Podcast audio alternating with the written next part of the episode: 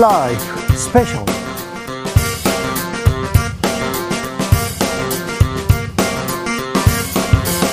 2023년 5월 22일 토요일입니다. 안녕하십니까. 주진우입니다. 토요일 이 시간은 일주일 동안 가장 중요한 일들 정리해드리는 그런 시간입니다. 시사 일타 강사 두 분 모셨습니다. 양지열 변호사, 박지훈 변호사, 어서오세요. 네, 안녕하세요. 안녕하세요.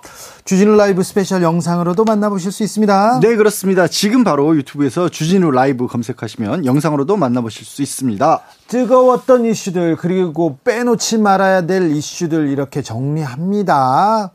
양절 변호사. 네. 어떤 뉴스 아, 우리가 좀 주목하지 않았습니까? 저는 그 간호사법 거부권 행사 이후에 예. 지금 계속해서 의료계가 심상치 않지 않습니까? 예. 어제 광화문에서 간호사들 단체 행동도 사실 그렇게 간호사 단체 만들어진 이후로 직접적으로 행동에 나선 건 처음이라고 하고요. 네. 무엇보다 이제 아직은 좀 잠잠하긴 합니다만 이게 장기화되거나 해결이 안 되면 우리 국민들이 직접적으로 피해를 받을 수가 있잖아요. 아, 이게 양, 오. 양 극에서 그렇게 싸우면요.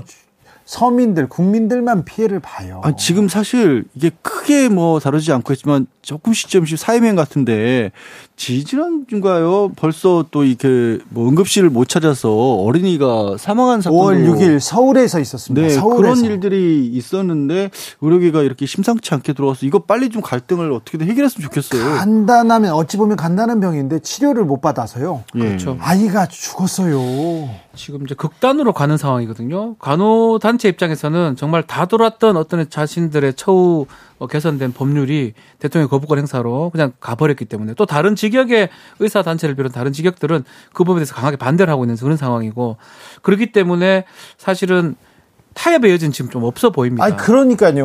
의사하고 간호사들하고 이게 팽팽하게 맞서고 있는데 그럴 때 정치가 가서 좀 협의를 하고 이 갈등을 조정하고 해결하는 그런 역할을 보여줘야 되는데 정치권만 오면 더 대통령이 여기다 거부권을 행사하는 바람에 더, 더 커졌어요. 뭐 이거는 민주당이 사실은 통과를 시켰는데 실제로 이런 어떤 좀 직역 간에 좀 이해관계가 아주 충돌하는 법안이라면 일단 법률 통과시기 전에 많이 좀 어, 의논이 됐었어야 되고 그게 정치 하겠습니까? 밀고 당기고 네. 그런 다음에 통과를 시키고 뭐 하는 과정을 거쳤어야 되는데 뭐 민주당은 민주당대로 뭐 사정이 있었겠지만 어쨌든 통과는 됐고 지금 말한 것처럼 대통령의 거부권 행사로 갔기 때문에 네.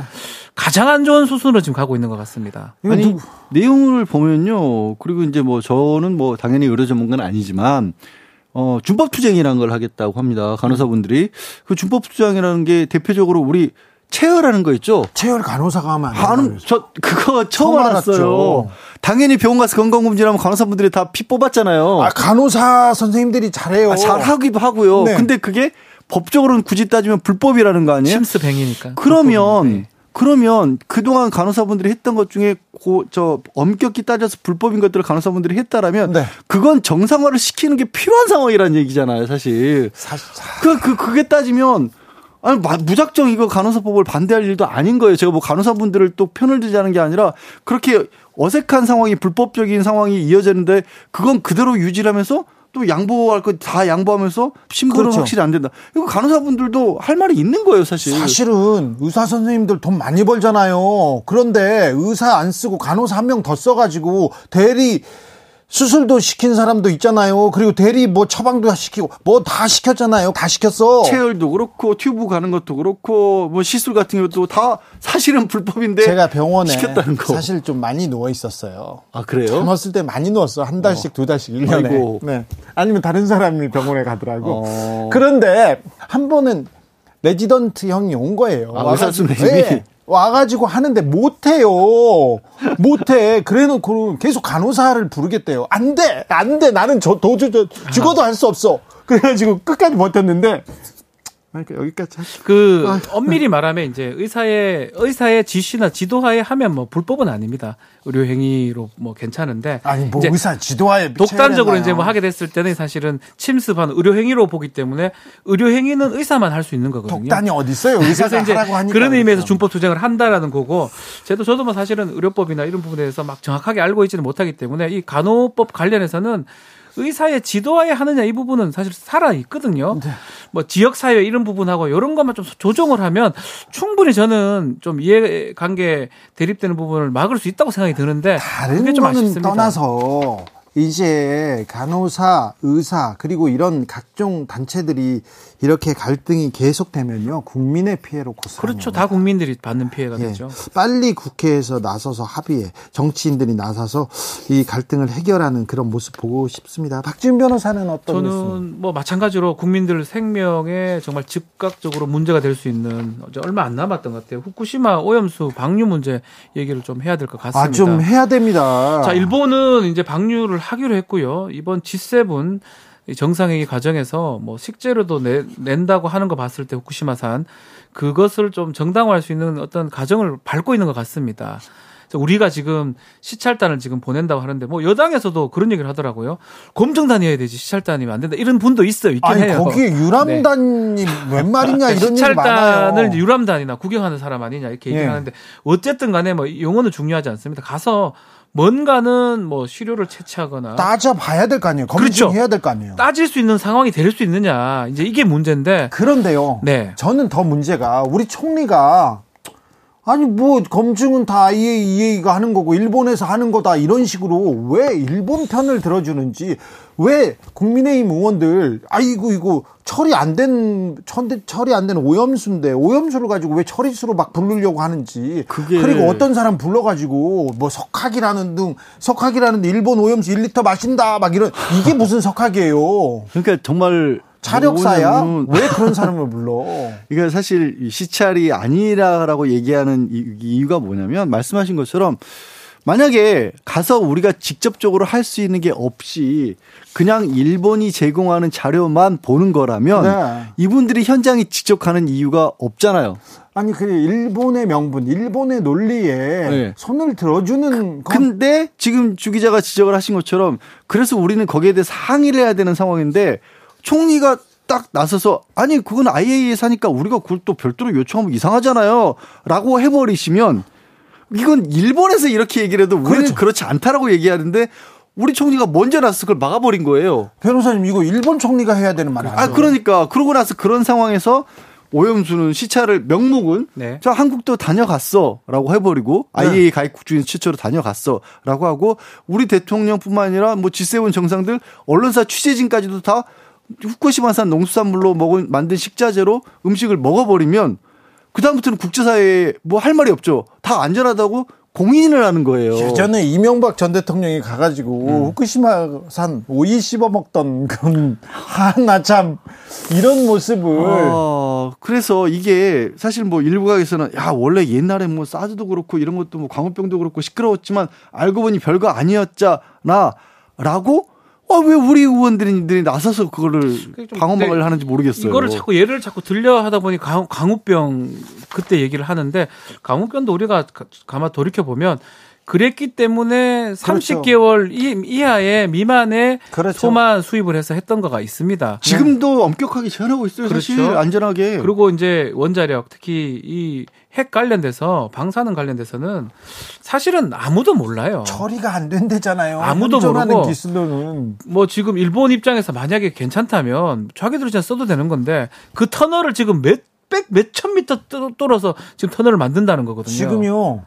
일본 어민들도 다 반대하고 있어요. 그러니까 이걸 그냥 괴담이다 이렇게 얘기할 수 없는 거고 사실은 누구도 책임질 수 없는 거거든요. 이건 누가 알고 있습니까? 그러니까요. 이런 일이 세계에서 지구상에서 처음 일어난 일인데 이걸 갖고 괴담이니 아니니 이렇게 얘기하는 게 아니고 이럴 때일수록 국가를 아니, 민, 국민들을 생각하면서 좀 더 신중하게 접근을 해야 된다. 국민의 우려, 듭니다. 국민의 걱정 이건 해소하기 위해서 노력하는 모습은 보여야 될 거 아닙니까? 또 더더군다나 우리 이제 뭐 우리 수산물 하는 어민들도 있습니다. 네. 만약에 이제 방류가 된다 그러면 당장은 아니겠지만 우리 수산물도 저는 피해를 본다고 생각이 아니, 들거든요. 일단 기본적으로 횟집 좀 덜 가게 된다. 저는 뭐 괴담이라고 하지만 저는 안 먹을 거거든요.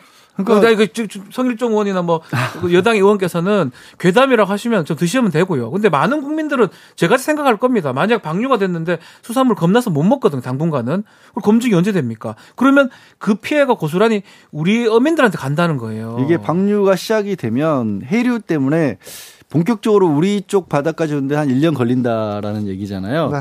그러면 이게 한 번에 끝날 얘기도 아닌 거고 막상 우리도 진짜 문제가 있는지 어쩐지는 1년이 지난 뒤에야 알 수 있다는 그리고 거고. 몇 년이 지난지 인체에 쌓이잖아요. 조금씩. 그렇죠. 그리고 나서 뭐 오염과 관련해서 환경 오염과 관련해서 늘 지적하는 게 바빠, 바닥 토양의 어떤 생물부터 이상이 오기 시작해서 그게 이제 누적되고 누적돼서 가, 마지막으로 사람이 섭취할 때가 됐었을 때는 어떤 일이 있을지 아무도 모른다는 건데 이런 지적을 하면 지난번에 통영시장도 그런 얘기 하셨죠.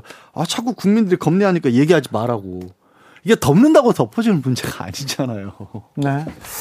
자, 후쿠시마 오염수에 대해서 아, 국제사회가 우려하고 있습니다. 우리 국민 걱정하고 있습니다. 그런데 걱정하고 있는데 일본 측 편만 들어서 우리 총리님이 우리 의원님들이 왜 일본 편만 들을까 대통령도 그러더니 그래가지고 국민들 속상해요 그런 사람들 많다는 것도 좀 헤아려 주십시오.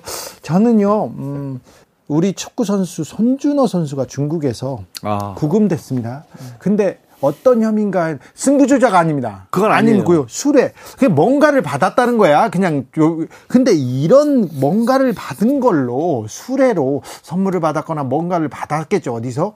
그런데 그런 혐의로 수사받고 구금되는 최초의 외국 선수입니다. 이거 어떻게 봐야 될까요? 아니 이미 그 중국 쪽에서도 그런 그 조심스러운 평론이 나오더라고요. 이거는 우리와 중국 간의 외교 문제 때문에 중국이 취하고 있는 태도의 가능성이 있다. 가능성이 있어요. 왜냐하면 손준호 선수가 뭐 미드필더로서 중국 소속팀을 1위로 이끌었던 선수이기도 하고 중국이 이전부터 다른 스포츠는 안 그래도 축구는 정말 엉망이잖아요. 엉망이라고 말해도 좋을 만큼 축구가 성적도 안 나오고 아니, 인구가 그렇게 많은데 축구를 잘, 그렇게 못해. 그러니까 다른 다른 스포츠에 비교하면 너무 엉망인데 그 배경 중에 하나가 뭐, 이 중국 내부에 뭐, 그걸 가지고 도박을 한다거나, 팀 관리가 잘 안 된다, 이런 얘기가 많은지 나오지 않습니까? 그러니까, 손준호 선수뿐만 아니라, 우리 선수 출신 감독들도 많이 있어요. 그래서 저는, 이 중국 쪽에서 이미 이게 외교 문제를 이런 식으로 풀려 한다 충분히 가능하다고 봐요. 저, 전 지난번에 두 변호사님도 얘기했잖아요. 저희 똑같은 얘기를 했었어요. 그렇죠. 음. 수많은 방법으로 네. 음. 별의별 방법으로 예컨대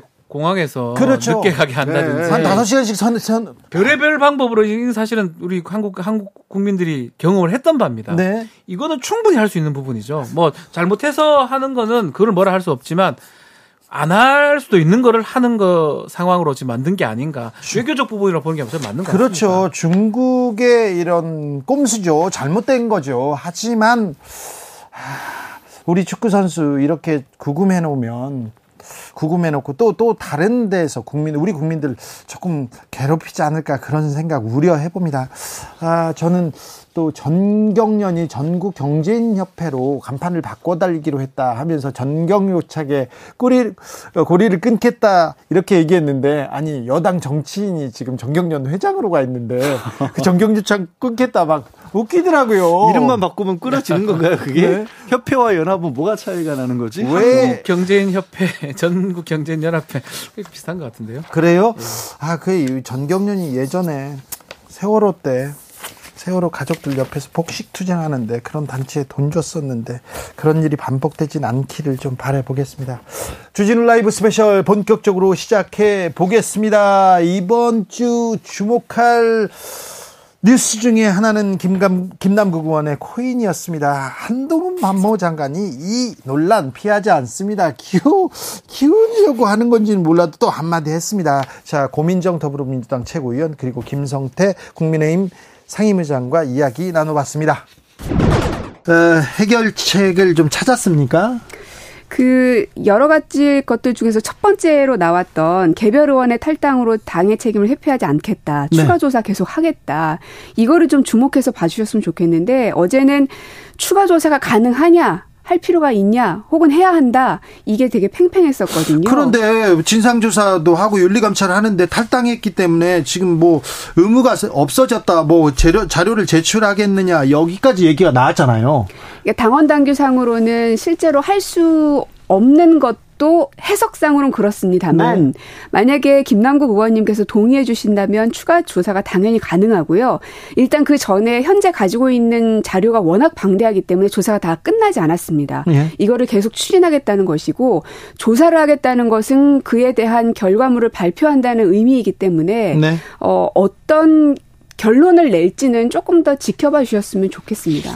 김남국 의원이 자료 제출은 다 했습니까? 거부했다는 보도도 있던데요.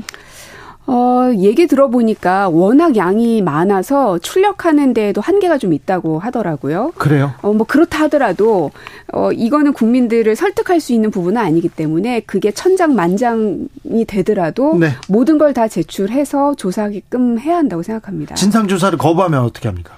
저는 거부하지 않을 거라고 생각해서. 네. 왜냐하면 당에 대한 그 애당심이 남다르신 분이어서. 예. 예. 그렇죠. 사랑하는 민주당을 탈당 잠시 떠난다고 얘기했습니다. 방용 박용진 의원이 아니 김남국 의원 윤리 특위에 제소하겠다는 그, 그 내용이 결의문에서 빠졌다. 그러면서 비판하고 나섰던데요. 아까 말씀드렸던 조사를 진행하겠다는 것에 그 의미가 다 포함되어 있는 거라고 생각하시면 됩니다. 네. 하나하나 어제 의총에서 나왔던 제안 사항들은 굉장히 많습니다. 그걸 다 열거할 수는 없었고요. 네. 그래서 조사를 하겠다는 의미는 아직 결론을 내지 않았다는 의미이기도 하기 때문에 아직 열려 있다고 좀 봐주시면 좋겠습니다. 네. 어, 오늘 아침에 그 김어준 방송에 나와서는 그 상임위의 상임위 활동 중에 거래한 부분에 대해서는 죄송하다고 이렇게 사과를 했고요.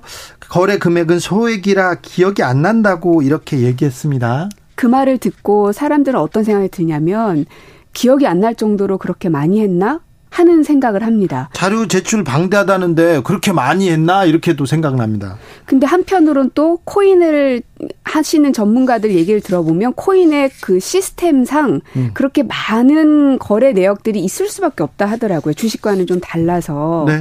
뭐 근데 그렇다 하더라도 어 뭐 소액이다 아니면 기억이 나지 않는다 이 어떠한 말도 지금은 국민들에게 납득되거나 그러지는 않는 것 같습니다. 그렇죠.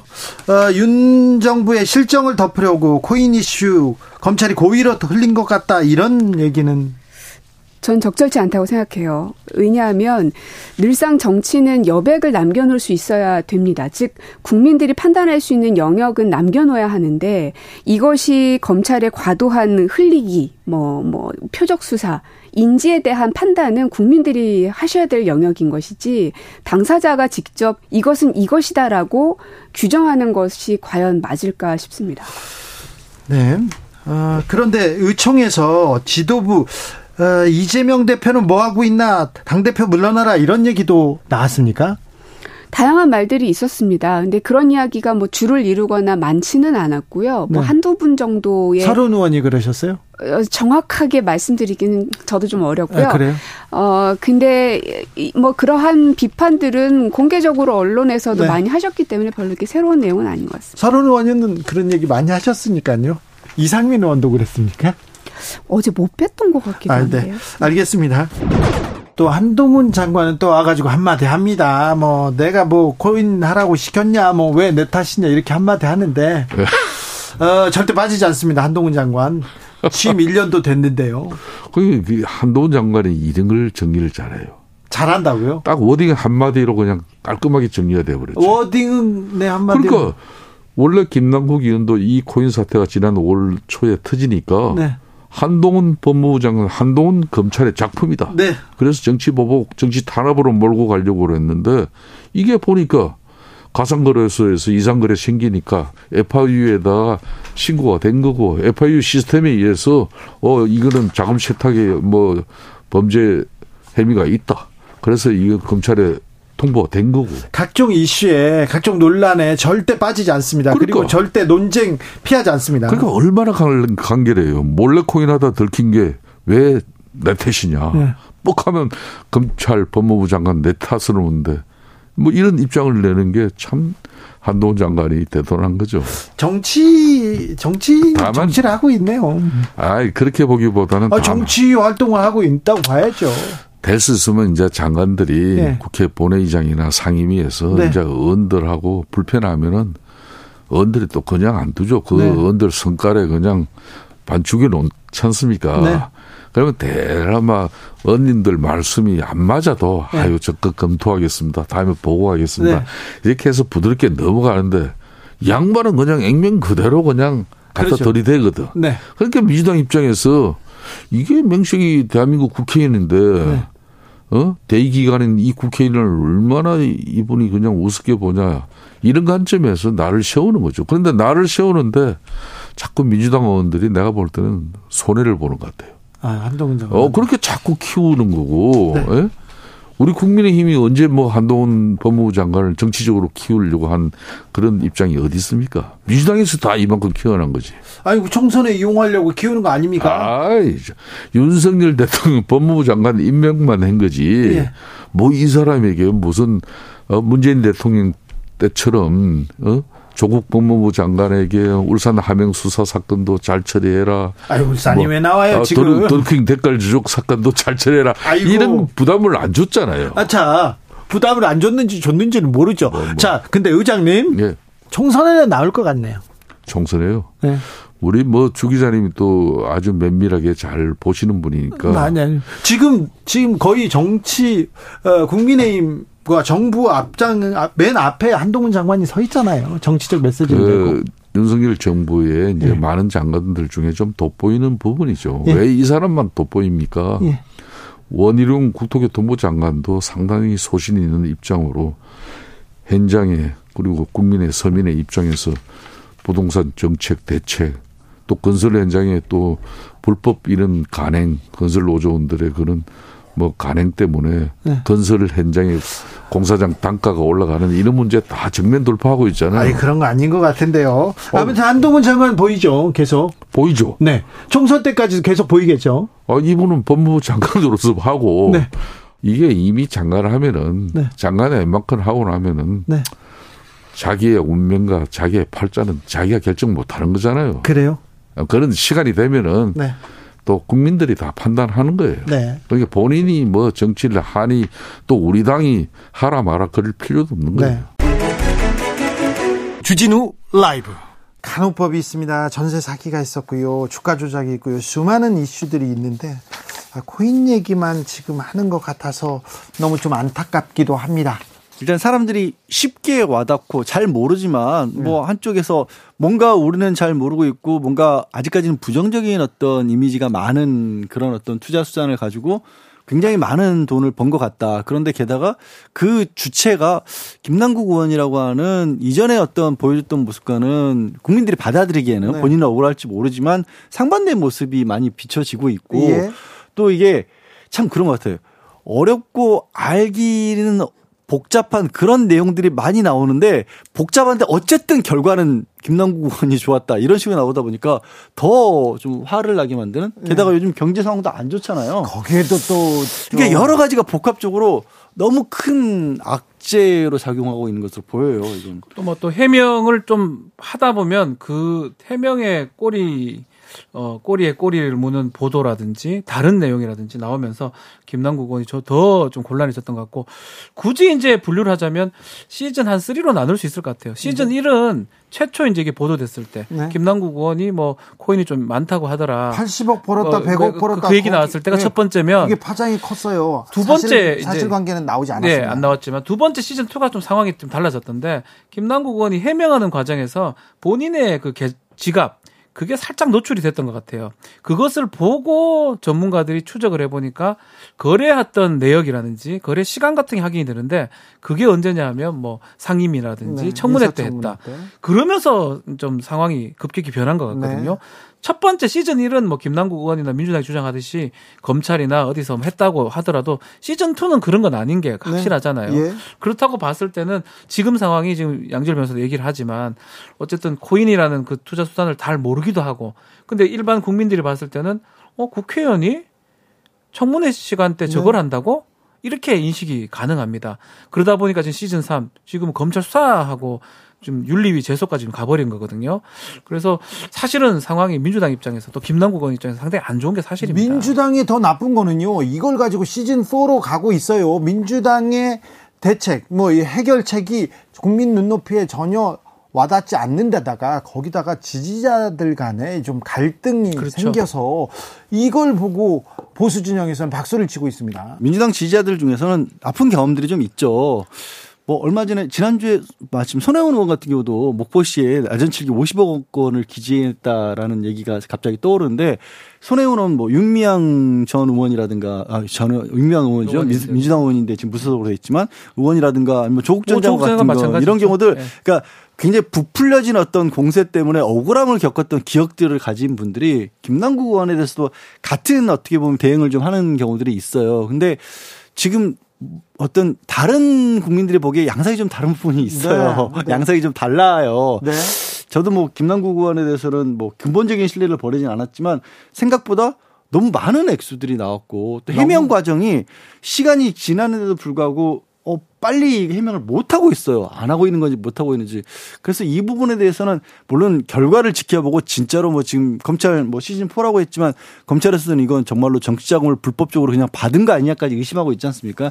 그런 것까지는 모르더라도 너무 막 강하게 수사가 잘못됐다 이렇게 보기에는 단순한 상황이 아닌 걸로 보여요. 상황은 지금 이제 저희가 지난번에도 예측할 때 김남국 의원이 또 한 주 더 할 것 같다라고 이제 네. 이 시간에 바로 지난주 예측을 했었는데 다음 주는 좀 그러진 않을 것 같습니다. 일단은 김남국 의원이 이제 두문불출하는 것 같아요. 해명이나 뭐 발언 같은 건 하지 않는 것 같고 검찰 수사는 개시가 됐고요.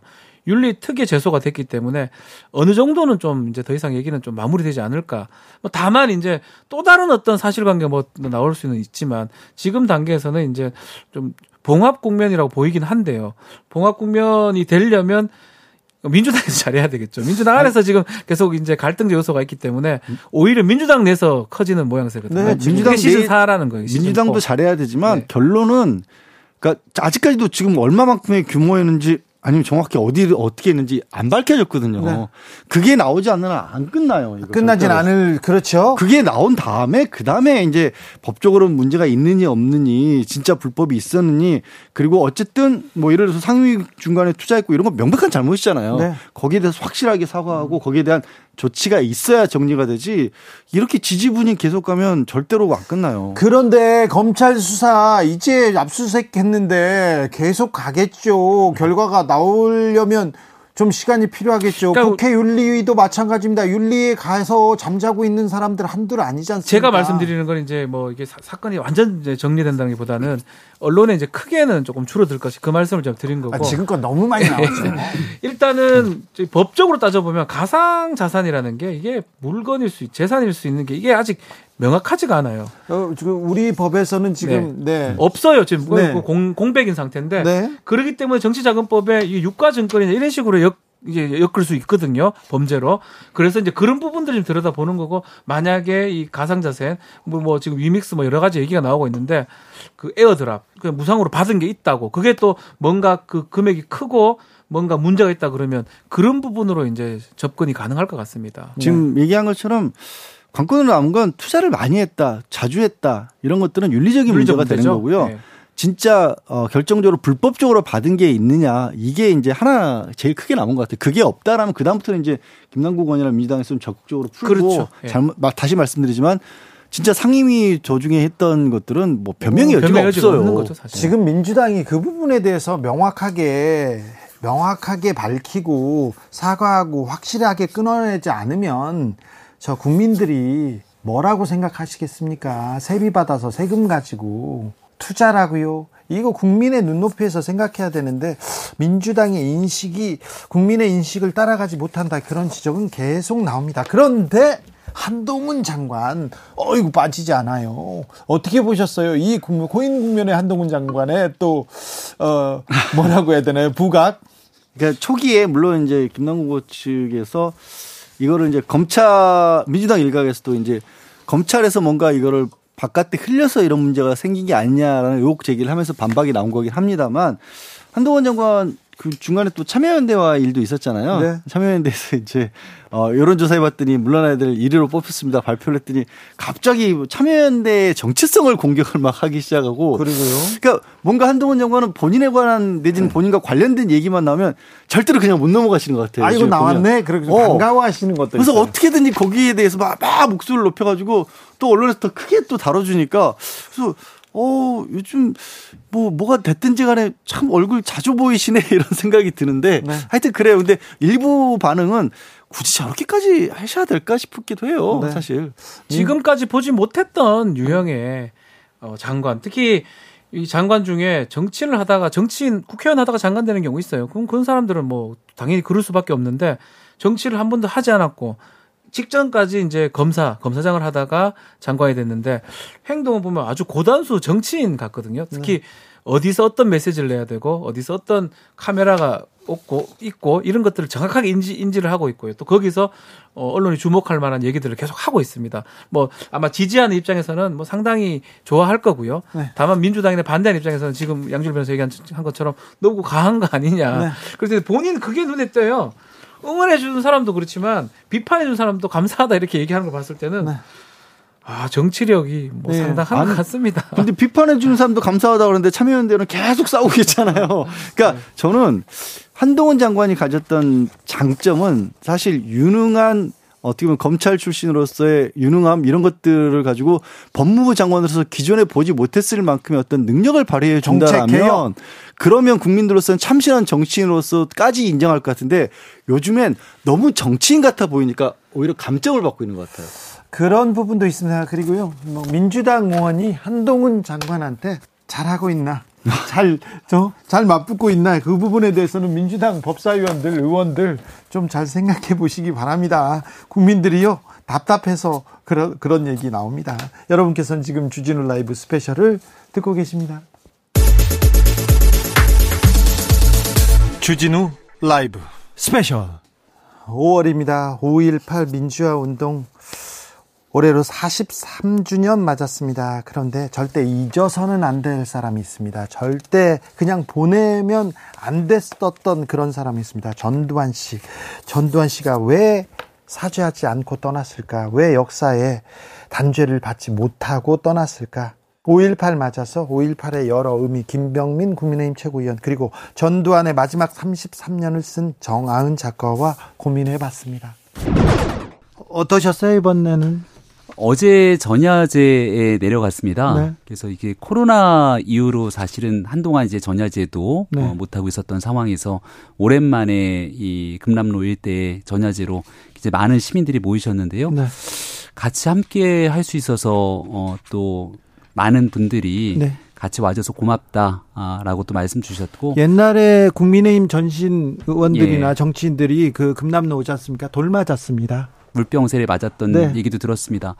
6시부터는 행진을 했고요. 네. 강기정 광주시장과 함께 행진을 했고 또 7시부터 한 10시 가까운 기간 동안 쭉 전야제를 함께 앉아 있었습니다. 네. 마지막에 5월 어머니회 어머님들께서 주먹밥도 같이 나눠주고 마지막 순간까지 함께 해줘서 고맙다라고 인사 주셔서 저희가 조금 더 열심히 잘해야겠다는 마음가짐을 예, 갖고 왔습니다. 네.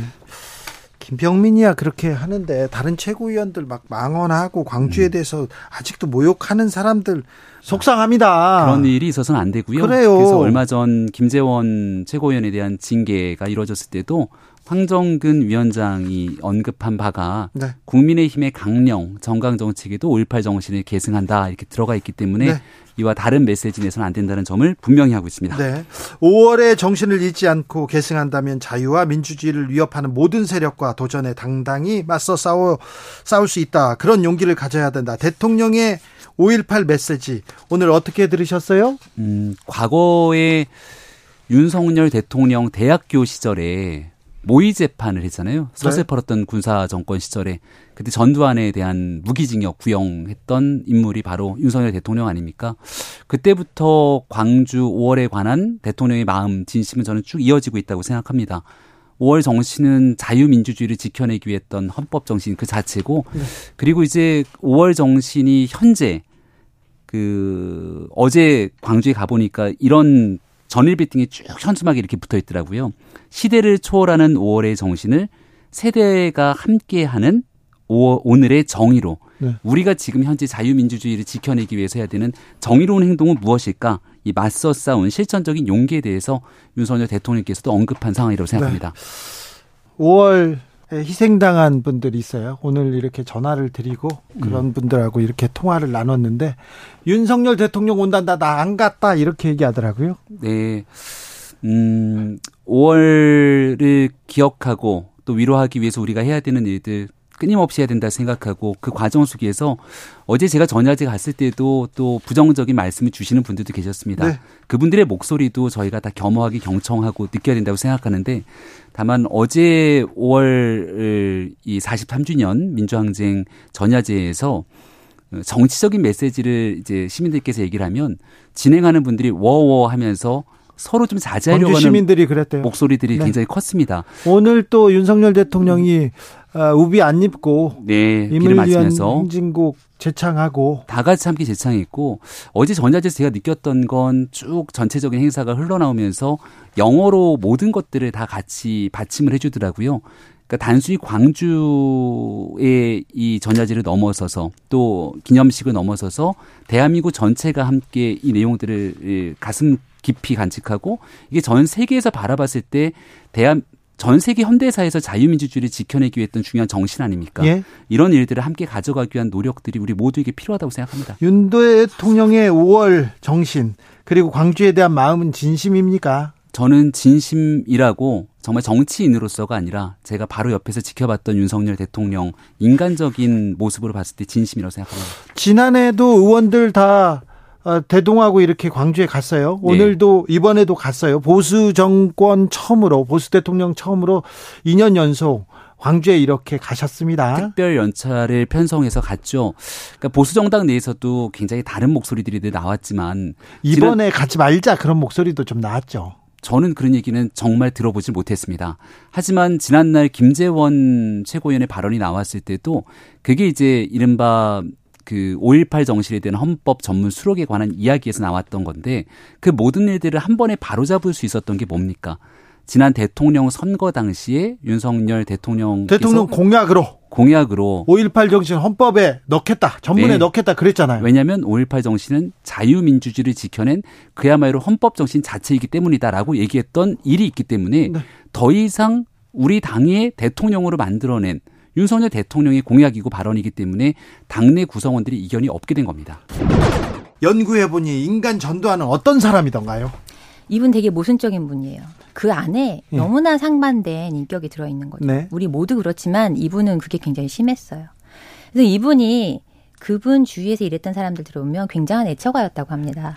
애처가였어요. 네, 엄청난 애처가였어요. 아, 저 애처가였어요. 네. 어, 전두환 씨가 대통령 시절에 대통령 시절에 이순자 씨를 위해서 좀 특별한 이벤트를 하는 모습도 취재한 적이 있었어요. 네. 그리고 가족들한테 매우 잘했죠. 엄청나게 잘하는 사람이었고요. 네. 감옥에 있을 때는 네. 뭘 했냐면 동화책을 읽어요.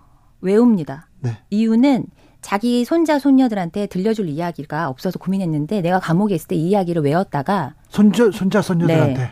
들려주기 위해서 외워야겠다 생각하고 동화책을 열심히 읽어요. 네. 그런 사람입니다. 그러니까 자기하고 가까운 친인척이나 네. 가족이나 또는 자기 부하 자기하고 몹시 연관된 사람들한테는 더없이 따뜻한 사람이에요. 전우원 씨한테도 저희 잘 읽어줬어요 동화책. 그리고요 자기 네. 부하들한테는 있지 않습니까? 돈을 많이 줍니다. 자기 아는 사람들. 그렇죠. 그렇죠. 네. 그래서 전두환에 대한 충성심은 거의 돈에서 나오는 게 그죠, 맞죠? 맞습니다. 네. 네. 그런데 자기하고 관련이 없는 진짜 타인 한테는 그렇게 잔인할 수가 없는 거예요. 네. 그거 여파로 나타난 게 5.18 삼천교육 때 이런 일들이잖아요. 그래서 자기하고 아무런 관련이 되어 있지 않는 사람들한테는 굉장히 무자비하고 무신경하고 무지성 그 자체인 사람이었던 거죠. 아, 그렇죠. 예. 그러니까 굉장히 좋은 아빠 와 잔인한 학살자가 한꺼번에 한 인격체 안에 들어 있었던 거예요. 예. 예.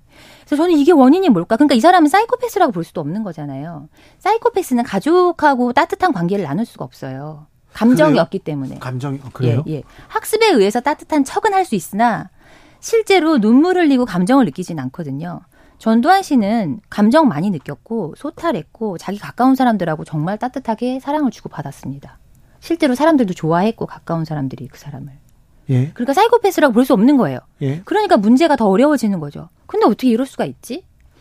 그래서 저는 그 답을 이 사람의 정신 세계에서 다른 부분은 모르겠는데 자기의 잘못하고 대면하는 능력 이거에서 찾은 거죠.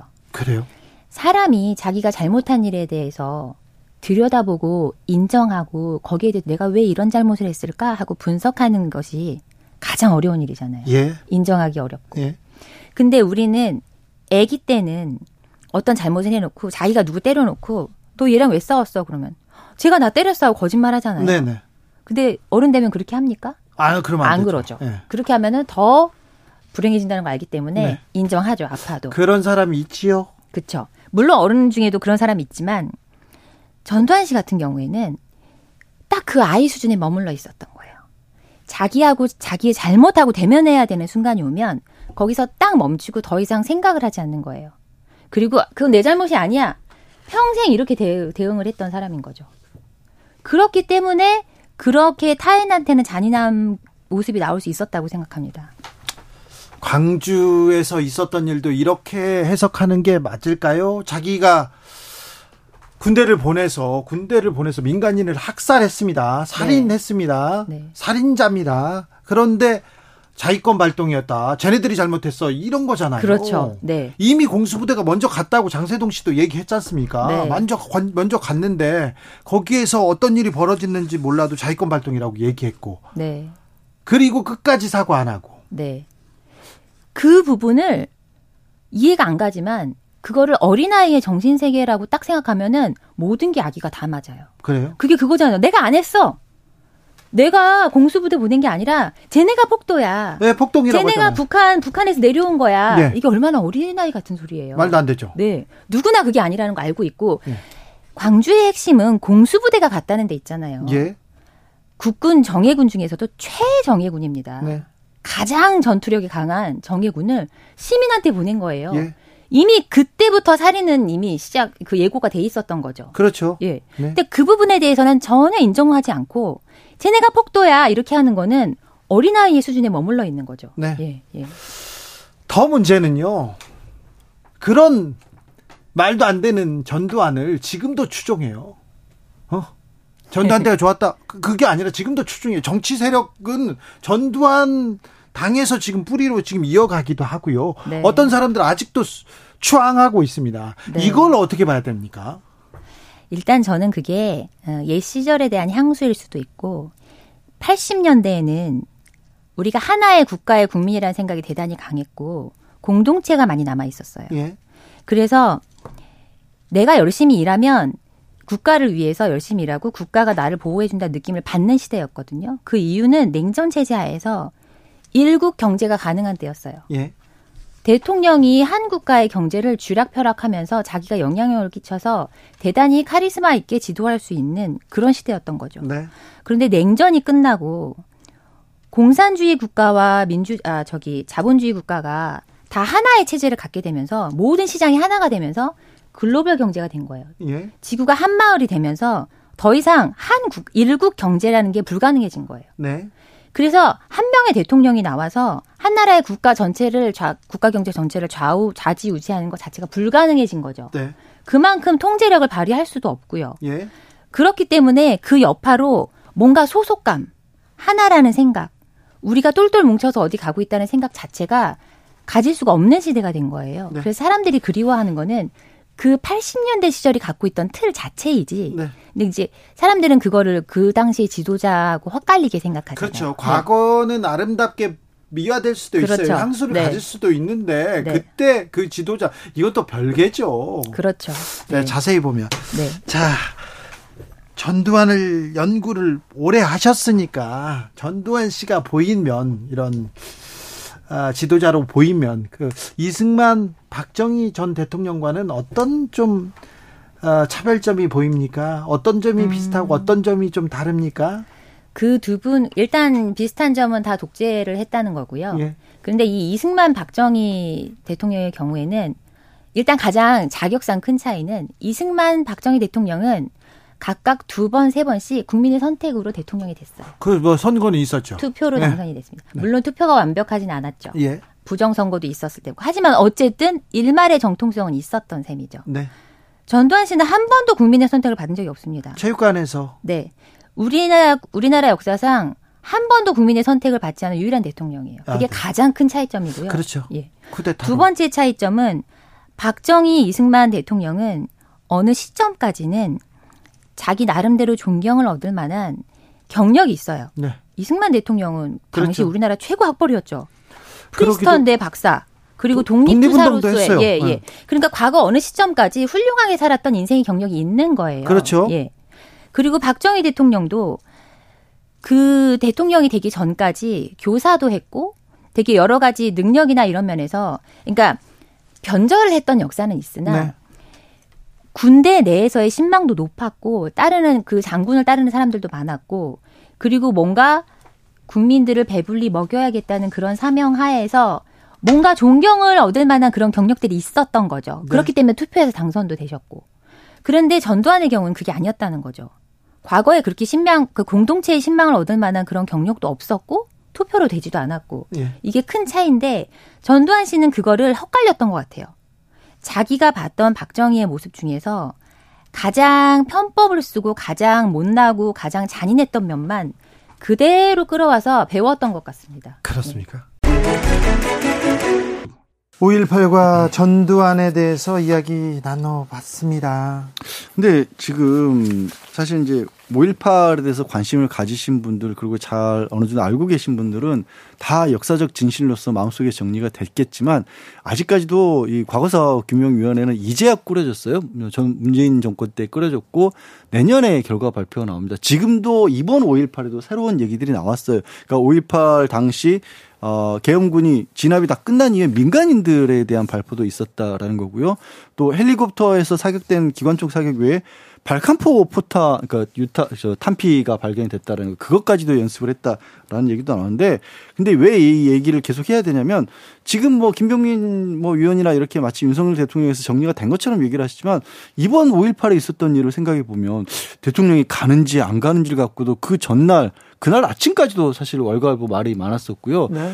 가서의 기념사에 대해서도 아니 뭐 자유민주주의까지는 그래도 양보를 한다고 치지만 갑자기 거기서 AI 뭐 이런 얘기가 나왔었고요. 근데 이 대통령 연설문은 누가 쓰시는 그러니까 건지 도저히 이해가 안 가요. 조금 예, 국가보훈처에서 그 다음에 사진을 내놨는데 뜬금없이 첫 번째 사진으로 개헌군 사진이 거기에 올라가 있었어요. 그러니까 이런 그리고 지금 과거사위원회 위원장도 5.18과 관련해서 북한군 개입에 대해서도 이 얘기를 해야 된다는 식의 주장을 했던 분이거든요. 그런 사람이 장관급 과거사 위, 위원장. 그러니까 그러다 보니까 논란이 안 끝난 거예요, 사실은. 정리가 안 되고 있는 거예요. 좀 맥락이 맞지가 않죠. 대통령 5.18 헌법 정신 수록하겠다. 어, 헌법 정신에 헌법 전문의 정신을 수록하겠다. 어, 대통령 공약이잖아요. 했는데 사실은 그거 뭐 다 하긴 어렵다고 하지만 지금 양절 변호사 얘기한 것처럼 인사적 측면 보면 김광동 위원장도 마찬가지고 박민식 어, 보훈 처장 같은 경우도 예전에 5.18 특별법 위헌 이 소지가 있다라고 발언을 했던 사람이거든요. 그렇죠. 그렇다면 인사하는 거하고 행동하는 거하고 공약했던 거하고 지금 맥락하고는 맞지 않다고 보는 게 맞고요. 뭐 그렇다면 뭐 민주당이나 또 5.18 관련된 사람들 입장에서는 이걸 100%다 믿을 수 있느냐 이런 얘기에서 나올 수밖에 없고 뭐 다만 뭐 저는 두 번 이렇게 가서 했던 부분에 대해서는 되게 잘했다고 생각이 들긴 한데 그렇죠 비 맞고 예. 을 위한 행진곡 제창하고 또 정치인들 정말 다, 다 갔잖아요. 네. 가서 그 모습은 상당히 괜찮았는데 네. 그게 100% 실현될 수 있도록 좀 더 노력이 돼야 되지 않을까 그런 생각이 듭니다. 아, 전두환 아무런 사죄도 역사적 재정립도 없이 이렇게 보낸 건 너무 안타까웠습니다. 안타까워요. 지금 생각해도 너무 안타까워요. 작가님의 책에서도 그랬고요. 작가님 인터뷰에서도 그렇고 이 인간 전두환에 대해서 우리가 잊으면 안 된다. 잊혀져서는 안 된다는 얘기 계속 이렇게 가슴에 네. 남습니다. 사실 헌법의 전문에 담는다라는 건 다른 것보다 이제 헌법이라는 게 헌법의 취지에 맞춰서 국가 정책이나 법률도 만들어지는 것이고 전문에 5.18 정신이 들어가게 될 경우에는 여기에 대해서 사실 논란의 여지가 없는 진실인데도 불구하고 그것에 대해서 자꾸 반대되는 허위 주장들이 나왔거든요. 뭐 공론의 장이 이게 얘기해도 되는 것처럼 황당한 주장들이 있었어요. 북한군 얘기까지. 그래서 사실 전문에 수로 가는 게 의미가 큰 거거든요. 그래서 저는 뭐 원포인트 개헌이라고 하지만 필요한 부분이 분명히 있다. 왜냐하면 우리가 지금 뭐 일본과의 관계도 그렇고 정리가 안 됐기 때문에 지금까지도 이어지는 문제들이 분명히 있어요. 오늘날까지 이어지는 문제들. 적어도 5.18 문제만큼이라도 명확하게 좀 선을 그어주고 역사적으로 진실을 규명하고 정, 정리 내리고 갔으면 좋겠어요. 신기하게도 아직까지도 그 많은 이제 뭐 발포했던 군인도 있었을 거고 관련자들이 있었는데 별로 사과는 그런 사람들이 별로 안 나타나는 부분도 있, 거든요 네. 또그 와중에 또 다른 실언이나 망언을 하는 사람들도 정치인들도 많고요.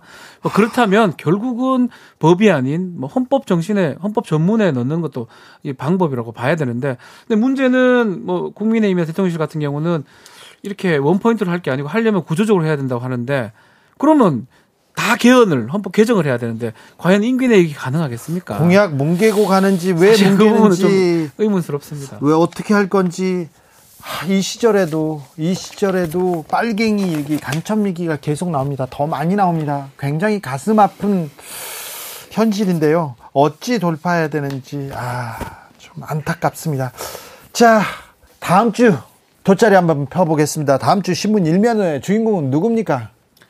G7이니까. 네, G7이니까. 일본 가셨어요. 외교 슈퍼이크가 돌아왔어요. 한미일 정상회담도 있고. 내일 정상회담 일본과 다시 정상회담 갔죠. 그 자리에서도 뭔가 불안하지만 왜 불안해야 하는지 모르겠지만 어, 뭔가 후쿠시마 오염수 내지는 그 농수산물 수입 문제와 관련해서 얘기가 또 나오지 않을까 싶어요. 그러니까 윤 대통령이 얘기를 안 해도 일본이 자꾸 그렇게 하잖아요. 만나고 나면 어 이런 약속을 했다라는 식으로 일본 언론을 통해서 뭔가가 나오거든요. 그럼 역으로 거꾸로 우리나라로서 실제로 그런 일이 있었냐 가지고 또 우리 대통령실에 물어보고 그런 일들이 또 이런 일은 좀 없애야 될 건데 그래서 이번 이번 이번 윤 대통령 외교에 좀 특징 중에 하나예요. 네. 이런 보도. 이게 보도를 우리가 또 상케이나 아, 아사히나 요미우리 신문 보도를 다 지금 많이 볼 가능성이 좀 높지 않나 이번에도 네. 우리 언론보다는 일본에 있는 언론에서 지금 양지로 변호사 말했던 후쿠시마라든지 네. G7 정상이 결과라든지 과정 그 얘기들이 많이 나올 것 같습니다. 네, 부디 좀 성과를 좀 가져오시고 대한민국을 위해서 대한민국 국민을 위해서 대한민국 국익을 위해서 애써 주셨으면 좋겠어요. 아, 일본한테 대승적으로 네 알겠는데 많이 주셨어요. 많이 하셨어요. 일본 국민들이 윤 대통령 너무 좋아한답니다. 미국 국민들이 좋아한답니다. 알겠어요. 좋아요. 저, 저희들도 좋은데, 우리 국민을 위해서, 국익을 위해서도 조금 더 노력해주는 모습 보여주셨으면 합니다. 아, 양철 변호사는 그래도 어? 누구라도 하나 뽑아 같이, 같이 묻어가려고 그랬더니 네. 안 되네. 안 돼요, 안 돼. 하나. 어, 저는 뭐 간호사 단체 행동과 관련한 어떤 움직임이 또 어. 커지지 않을까 자, 싶어요. 매우 중요한 일인데 관심, 언론의 관심은 조금 사그러들었습니다. 하지만 국민 건강과 직결됐습니다. 왜냐하면 이제 움직이기 시작했거든요. 네. 간호사 단체들은. 자, 의사가 부족합니다. 병원이 부족합니다. 응급실이 부족합니다. 심야에 응급 환자를 받아 볼수 없다고 합니다. 그래서 의료 개혁에 대한 목소리가 좀 나와야 되는데 정치권이 빠져 있어요. 정치권이 빠져 있으면서 의료 단체들끼리만 싸우고 국민들이 죽어나가고 있습니다. 국민들이 피해를 고스란히 보고 있다는 것도 명심해 주셨으면 좋겠습니다. 주진우 라이브 스페셜 여기서 인사드립니다. 양지열 변호사, 박지훈 변호사 감사합니다. 네, 고맙습니다. 고맙습니다. 저는 다음 주 월요일 오후 5시 5분에 돌아오겠습니다. 지금까지 주진우였습니다.